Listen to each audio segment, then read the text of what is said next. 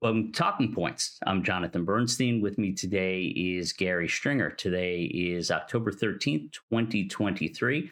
And today we're going to talk about asset allocation. Something we're titling Asset Allocation Where the Puck is Going. Much has been written about the challenge of navigating markets this year.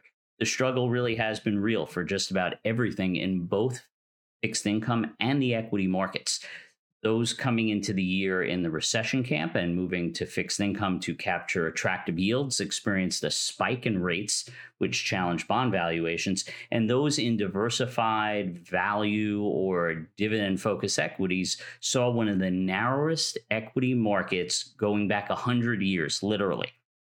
The only approach that seemed to have provided competitive relative benchmark performance was really a lack of diversification and concentrated sector exposure in technology and communication services, which is really more the realm of, of traders and stock pickers than really retirement investors. Even those in asset allocated and diversified strategies have really suffered a relative benchmark performance shortfall. In fact, the vast majority of allocation mutual funds have underperformed their benchmarks, and those who did not may warrant a closer look to see how allocated they really were. That's important. So, knowing what we know now and hopefully being wiser for the experience, where might this puck be heading? We believe the same allocation strategy you may already have is exactly where you should be. And if it's not, it's something you should consider for three particularly important reasons, all related to reversion to the mean. Gary, talk about those reasons, and then I'll cover where we think we should be now. but first and foremost, the Federal Reserve policy has been dominating the headlines from the overstimulus coming out of the pandemic to now, in our view, over tightening.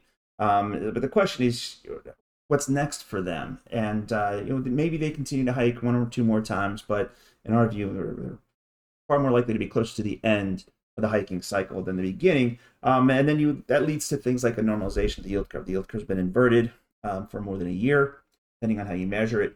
Uh, what tends to happen is over time, yield curve uninverts, and so relative uh, short-term interest rates will will be ultimately be lower than long-term interest rates, and so that creates opportunities for fixed income investors. Moreover, there's with uh, the way this fixed income market has gone this year, there's a lot of opportunities out there in various sectors of the fixed income space. So you don't have to stretch for yield with junk bonds to generate high quality current income. So it's actually a great time to be a fixed income investor. Then we talk turning to the equity market. Jonathan mentioned that this is one of the narrowest markets in a century. Now we've seen narrow markets before, um, so there's there's plenty of times when this has happened, and we know what happens next. Uh, leadership tends to shift over time. It doesn't mean these these companies that have taken leadership this year have to collapse in terms of stock prices, uh, but leadership tends to be that the baton gets passed to other companies, and typically companies that have been ignored, companies and sectors that have been ignored. In fact, uh, just looking at, for example, uh, the S&P 500 index uh, is up double digits this year on a capitalization weighted basis, led by a handful of individual stocks. Um, when you look at the equally weighted version of that same 500 companies, it's barely budged. So what that says to us is there's a lot of opportunity out there. There's a lot of companies um, who have consistent earnings, who pay strong dividends consistently over time, um, that are trading at very attractive valuations. So almost no matter what happens to the markets or to start to the economy going forward, there's great opportunities out there in areas that. Uh, that just haven't participated, like the value style, uh, dividend paying companies, and the like. So there's a host of, of, of things with respect to what the markets are, are, are offering investors today. So then the question becomes, what what do you do with that? What now? And that is the operative question. And the answer may not be that surprising. Asset allocation being inherently more diversified may provide the broad exposure to capture widening equity markets as well as the value in the bond markets. This is where it's important to acknowledge and be very intentional in avoiding some of the behavioral tendencies that can lead to investment errors recency bias and a bias for action can actually create a problem for investors chasing the performance of yesterday's winners in a narrow sector led run up. Similarly, abandoning a fixed income position after a spike in rates here at the tail end of an aggressive rate hiking cycle may not be prudent.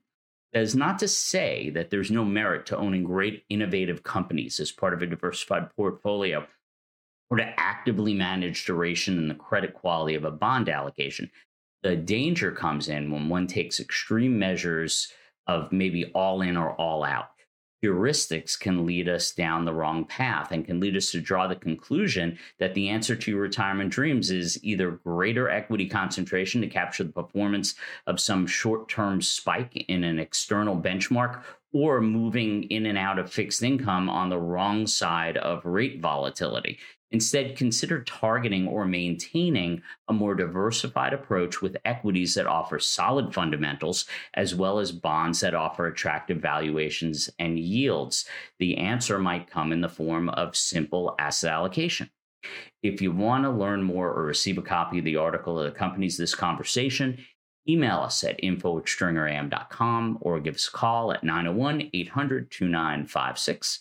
And as always, thanks for listening. This audio recording was brought to you by Stringer Asset Management. The views and opinions expressed herein are those of the speaker and are subject to changes market and other conditions warrant and do not constitute investment advice or recommendation regarding any specific product or security. There's no guarantee that any investment strategy discussed will be successful or achieve any particular level of results. Any economic or market performance information is historical and not indicative of future results, and no forecasts are guaranteed. Investing involves risks, including the potential loss of principal. Stringer Asset Management makes no representation or warranty as to the accuracy or completeness of the statements or any information contained in this audio recording. Liability, including with respect to direct, indirect, or consequential loss or damage, is expressly disclaimed. Stringer Asset Management is not providing any financial economic, legal, accounting, or tax advice in this audio recording. Thank you.